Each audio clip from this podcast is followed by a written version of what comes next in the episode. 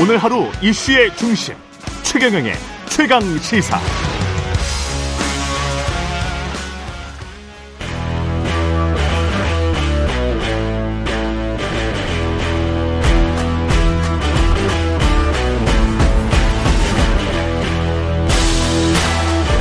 네, 한 주의 시작. 여의도 정치를 깊이 있고 날카롭게 들여다보는 시간 정치 먼데이. 오늘은 박영선 전 중소벤처기업부 장관과 함께합니다. 안녕하세요. 네, 안녕하세요. 한 예. 달이 정말 빨리 지나가네요. 미국 네. 현지의 지금 상황 여러 가지 지금 SVB 실리콘밸리 은행 때문에 오늘 경제 이야기를 좀 네. 많이 여쭤봐야 될 것 같습니다. 그죠? 네, 네, 예. 좋습니다. 예. 네. 그 반도체 이야기부터 하죠. 미국이 지금 반도체 보조금 받으려면 여러 가지 전제 조건들을 많이 내놔서 정부가 부랴부랴 대응에 나서고 있는데 현재에서 이 상황은 어떻게 지켜보고 계세요? 지금 한국의 반도체 이것이 어, 이 미국 현지에서 보기에는요 어, 상당한 고비다. 아주 중요한 어, 지금 전략이 필요한 그런 시점으로 보입니다. 아, 왜냐하면 대만의 경우에는요 실리콘 방패 정책 전략을 구사하고 있습니다. 음. 아, 지난주에 이코노미스트가 그 대만의 반도체와 관련된 특집을 실었는데요. 예. 어, 여기에 그 내용을 보면, 어, 대만이 전 세계 반도체의 60% 이상을 차지하고 있고, 또 최첨단 반도체의 90% 이상을 생산하고 있다. 그렇기 때문에, 에, 전 세계가 대만을 지켜야 하는 이유가 여기에 있다라고 대만이 아주 강하게 어필을 하고 있습니다. 예. 그리고 미국은 이미 이제 이 반도체를 무기화해서 어 지금 전략적 자산으로 가지고 가고 있지 않습니까? 그렇죠. 그렇기 때문에 지금 이 대만의 사례를 한국의 삼성이나 SK 그리고 한국 정부 또 한국의 외교 파트에서 면밀히 분석을 해볼 필요가 있다.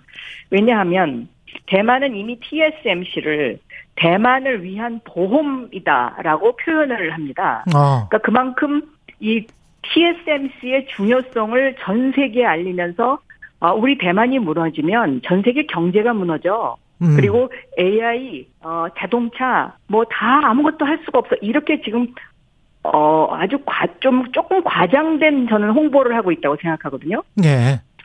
거기에 비해서 한국은 지금 너무 조용한 상황이고요. 예. 또 일본은 완전히 읍소 전략으로 가고 있습니다.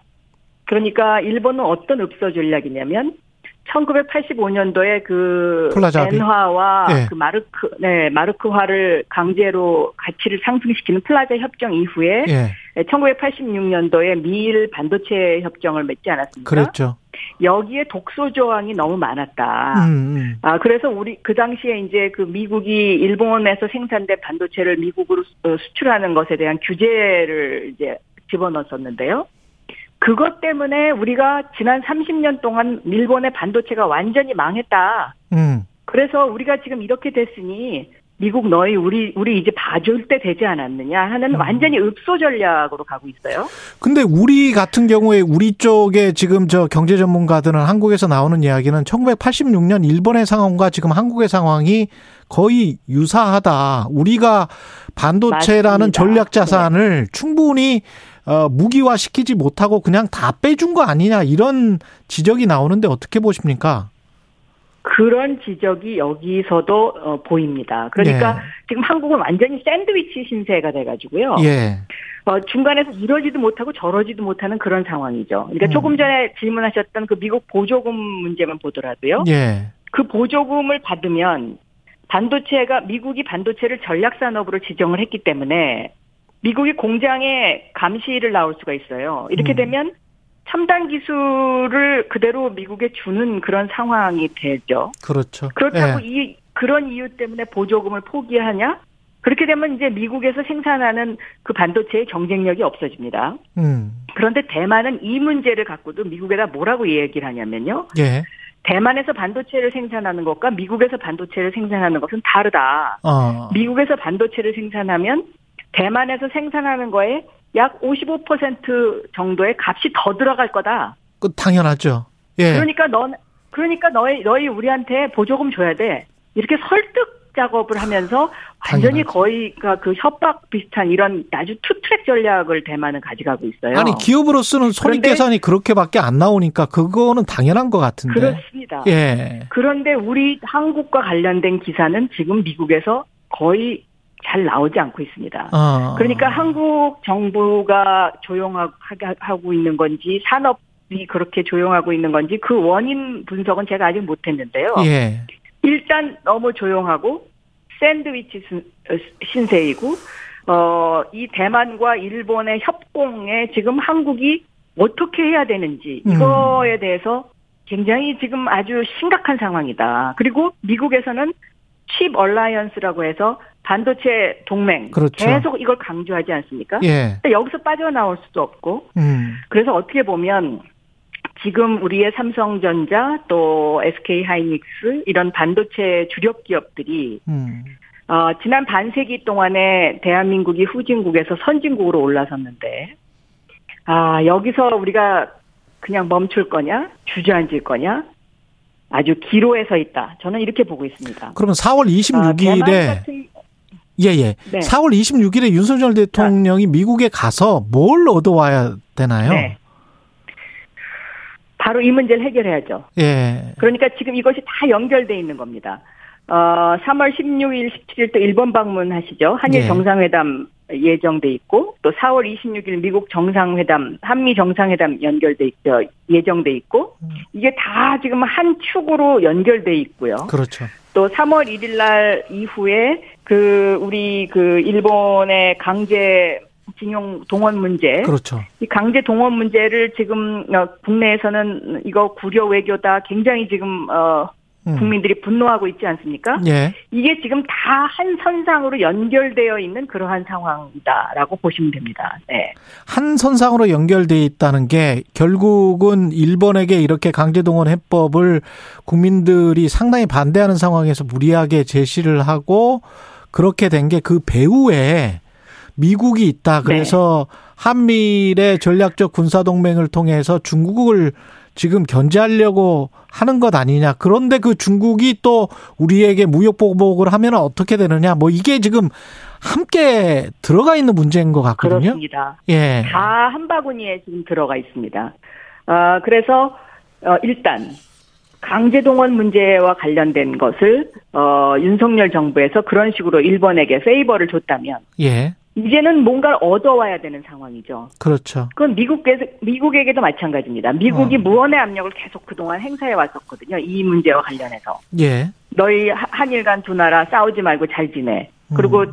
지금 우리가 너희한테까지 신경 쓸 여력이 없어. 그러니까 음. 너희가 사이좋게 지내야지. 이런 식으로 계속 무언의 압력을 해, 해왔는데 지금 윤석열 대통령 어깨에 굉장히 무거운 짐이 지어진 것이죠. 음. 그러니까 한일 정상회담, 한미 정상회담에서 어, 뭔가를 얻어내지 못하면 한국은 계속해서 샌드위치 신세가 될 수밖에 없고 특히 그 중국 같은 경우에 5천억 달러를 투자를 해가지고 2025년부터는 자기네들이 반도체 칩 생산 매수를 70%까지 끌어올리겠다는 거 아닙니까? 예. 그러면 한국에서 생각 생산하는 반도체의 대중 수출도 지금 이미 줄고 있는데 그렇죠. 에, 더 이상 이것이 늘어날 가능성이 전혀 없거든요. 오히려 대만 쪽으로부터는 그러니까 많이 더 수입하고 있더라고요. 한국 쪽은 그렇습니다. 비중을 줄이고. 예. 그렇습니다.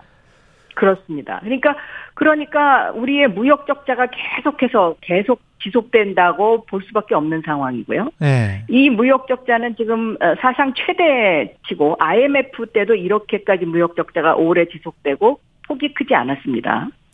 그래서 사실은 대한민국은 지금 굉장히 위기에 경제적 위기에 처해 있다 이렇게 분석이 가능하고 우리도 그러면 우리가 여기서 그럼 어떻게 반도체 이 칩 얼라이언스에서 살아남을 거냐? 저는 지정학적인 요인을 강조해야 된다고 생각합니다. 음. 아, 그러니까 그 지정학적인 요인에서 가장 중요한 것. 미국이 균형, 어, 그 외교, 어, 그러니까 옵쇼 밸런스, 역의 균형과 관련돼서 중요하게 생각하는 것이 바로 산업적 고려거든요. 예. 그러니까 한국의 반도체가 만약에 꺾였을 경우에 결코 미국도 안전하지 않다. 음. 대만은 중국의 에, 그 협박을 받고 있고 중국의 공격 대상인 나라이기 때문에 대만 하나만 TSMC만 가지고는 미국 너희들 하나 안전할 수가 없다라는 이 메시지를 미국에 아주 강하게 줘야 된다. 저는 이렇게 보고 있습니다. 네. 윤석열 대통령은 지금 조금 속도 조절을 해야 되는 겁니까? 어떻게 보세요? 한미일 동맹 강화와 관련해서는? 아, 저는 일단은요, 지금은 우리의 속내를 절대로 드러내면 안 된다고 생각합니다. 속내를 드러내면 안 된다. 표정 관리를 해야 됩니다. 네, 예. 속내를 드러내면 안 되고, 미국도 한국이 도대체 에, 어떤 상태로 이것을 진전시킬 것인지에 대해서 호기심을 갖게 해야 되고요. 음. 그래야 우리가 살아남지 그렇지 않고 무조건 과거 과거의 그 보수 정권이 하던 식으로 미국에 완전히 다 모든 속내를 드러내면서 다 줬을 경우에 음. 우리가 얻을 수 있는 카드가 그렇게 많지 않습니다. 예. 네. 민주당과 국민의힘 상황을 좀 들어보겠습니다. 민주당 상황 먼저 짚어보는데 지금 이재명 민주당 네. 대표 초대 비서실장 지냈던 경기도지사 시절에 전모 씨가 예. 돌아가셨고 애도를 표하고 네. 검찰이 무리한 수사에 의한 결과다 이런 이재명 대표의 입장 표명이 있었고요. 어떻게 생각하세요? 네. 네, 저도 사실 뭐 그 사건을 보고 좀 놀랬습니다. 예. 그런데 저는 이제 이재명 대표가 아, 그동안에 이에는 이라는 강대강 전략을 구사를 해왔는데요. 음. 아, 조금 이것도 속도 조절을 하면서 좀 프레임을 바꿔야 되지 않나 하는 생각을 했어요. 예. 어, 이, 이에는 이 전략으로 계속 나갔을 때, 과연 국민들이 여기에 대해서 얼마만큼의 공감을 해줄까? 이런 부분을 좀, 어, 좀 아주 깊이 생각해야 된다. 아, 저는 이렇게 생각을 하고 있고요. 그 체포동의안의 그 체포동의안이 부결되긴 했습니다만은 민주당에서 어, 이 이탈표가 많이 나오지 않았습니까? 예. 한 달 전에 저하고 이제 이 문제를 심각하게 얘기를 하셨었었는데, 그랬죠. 어, 제가 생각했던 것보다 이탈표가 많이 나왔거든요. 어. 그러니까 결국 이거는 무엇을 얘기하냐? 지금까지의 이재명 대표가 국민을 향한 메시지에 음. 대해서 절, 절대적으로 이제는 프레임을 바꿔야 된다. 어떻게 바꿔야 그러면 될까요? 그 프레임을 어, 어떻게 바꿀 거냐? 예. 저는 민주당을 혁신하겠다는 어떤 새로운 어, 모습을 보여줘야 된다라고 생각합니다. 대표가 그 미, 네 이재명 예. 대표가 왜냐하면요 집권 2년 차의 총선을 봤을 때요 음. 이 집권 2년 차 총선이 어, 어떤 그 중간 평가 아, 중간 평가로 연결된 사례가 거의 없습니다. 심지어 김영삼 정부 4년 차 1996년 15대 총선의 경우에도요. 이게 IMF 바로 직전입니다. 어, 이때도 여당인 신한국당이 139석으로 승리를 했고요. 음. 이명박 정부 4년 차인 2012년 19대 총선 때도 어, 여당이 152석으로 승리를 했어요. 그러니까 그만큼 여당 프리미엄이 굉장히 많은 겁니다. 그런데 이거를 꺾을 수 있는 방법이 뭐냐? 그것은 혁신 경쟁입니다. 음. 혁신 경쟁에서 누가 승리하느냐? 저는 이 프레임으로 어, 이재명 어, 대표가 바꿔야 된다. 지금 말씀하시는 거는 정치 혁신을 말씀하시는 건데 조금만 더 구체적으로 이야기. 맞습니다. 예. 네. 조금만 구체적으로 혁신을 더. 해야 됩니다. 그러니까 예를 들면 제가 무슨 공천권 문제를 이야기한 거를 이재명 대표를 향한 것으로 그렇게 언론은 뭐 약간 그 해석을 많이 했던데 예. 예. 지난번에 제가 말씀하신 거. 이야기하는 그런 어떤 네 정치 예. 혁신과 관련된 오픈 프라이머리라든가 아. 뭐 공천권 문제라든가 이런 것들이 음. 사실은 총선을 향한 민주당의 혁신 전략으로 국민들 눈에 새롭게 비춰져야 되거든요. 예. 왜냐하면 국민의힘이 그 김기현 당대표가 당선되는 그 과정을 보면 이것은 완전 그 왕정 정치로의 회귀이지 않습니까? 예. 그러면 이러한 왕정 정치로 회귀하는 어떤 그 한 당과 반대의 모습을 보일 때 음. 그때 국민들은 민주당에게 마음을 확 열 것이다. 저는 이렇게 생각을 하고 있습니다. 네. 그러면 그 공천 경쟁을 통한 혁신 정치 이걸 지금 강조를 네. 하시 오픈 프라이머리 강조를 하셨는데 이재명 대표의 거취나 이런 것과는 당내에서 어 좀 그런 이야기가 나와 나오잖아요. 일부 의원들 김해영 전 의원이랄지 윤영찬 의원 이것과는 뭐 별개입니까? 지금 장관님 말씀하시는 거하고는 그런 문제는 저는 이미 충분히 하- 이야기할 만큼 했다고 생각합니다. 했다. 그러니까 그렇기 아무 상관없고 네. 예. 네. 아. 그런 거, 그, 그런 어떤 무슨 거치가 뭐 당대표를 내려놓냐, 안 내려놓냐, 네. 이게 중요한 게 아니고요. 음. 민주당이 국민의 눈에 얼만큼 혁신적인 정당으로 비춰지느냐, 이것이 저는 그 가장 중요한 어, 핵심 의제다, 이렇게 생각하고 있습니다. 대표가 누구든 그렇습니다. 네. 예. 국민의힘은 아까 왕정 정치로서 왕정 정치로 복귀했다라고 말씀을 하셨는데 그 새 지도부가 왕정 정치에 그러면은 뭐가 되는 거죠? 왕은 그러면 윤석열 네? 다, 윤석- 한번 새 지도부는 그러면 뭐가 되는 걸까요? 왕은 여기서 윤석열 대통령이고 새 지도부는 국민의힘의 네. 새 지도부는 뭐가 되는 건지. 예. 그건 뭐 제가 말씀 안 드려도 다 네. 그 상상이 되지 않습니까? 예. 사실 지금 김기현 대표의 당선은 어떻게 보면 민주당한테는 굉장한 기회입니다. 음. 어, 그리고 이 김기현 대표가, 김기현 대표의 체제에 관련해서 윤석열 대통령 입장에서는 윤심이 얼마나 통하는지를 확인해 보고 싶었겠지만, 예. 저는 이것이 절대로 약이 아니고 독이라고 생각합니다. 그래서 아. 이 체제가 과연 총선까지 갈 수 있겠냐. 글쎄요. 저는 총선까지 과연 어, 김기현 대표 체제로 갈 수 있을까? 저는 그렇, 그렇지 못할 확률이 훨씬 높다. 이렇게 보고 있거든요. 그래서 국민의힘에서 이러한 기회를 예. 네. 국- 민주당이 정말 민주당한테 온 기회를 살려야죠. 네. 음, 국민의힘 새 지도부가 이른바 이제 이준석계를 어떻게 할 거라고 보세요? 재거론 이야기가 나오는데 화합할 거라고 보십니까? 아니면은 나중에 지지율이 떨어지면 화합하겠죠. 지지율이 떨어지면 지금 화합할 것이다. 당장은 네, 지금 아. 당장은 아마 안 할 겁니다. 지금 당장은 제가 보기에는 어 그냥 어 일단 일단은 그냥 가는 거죠. 네. 아, 이준석계도 그런데 예. 이준석 이준 네 이준석 대표 이번 상황을 보면은요. 예. 사실 어 국민의 입장에서 봤을 때는 이준석 대표로 대신될 수 있는 뭐 예를 들면 누군가가 음. 어, 최고위원회에 한두 명 정도가 들어간 것이 어 지금 국민의힘한테는 더 사실은 길게 보면 좋은 겁니다. 음. 그런데 이제 다 지금 어 보니까 낙선을 했더군요. 예.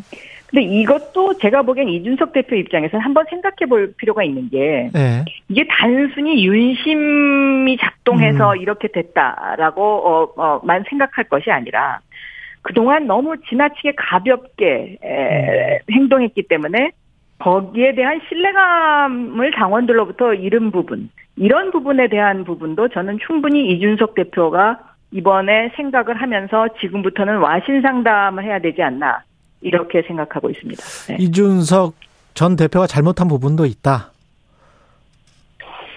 그렇습니다. 예. 그러니까는 뭐 예를 들면 어 너무 그 음, 지나친 가벼움 음. 이런 것들을 그런 이미지를 좀 남기지 않았나 싶습니다. 네. 이준석 전 대표랄지 유승민 전 의원이 어떤 가을이나 겨울쯤에 신당을 창당할 가능성은 어떻게 보십니까? 그것도 제가 보기에는 어 완전히 부인할 수 없는 살아있는 불씨다라고 아, 보고 있습니다. 살아있는 네. 불씨다. 네. 네. 알겠습니다. 여기까지 듣겠습니다. 정치 네. 먼데이 네, 박영선 감사합니다. 전 중소벤처기업부 장관이었습니다.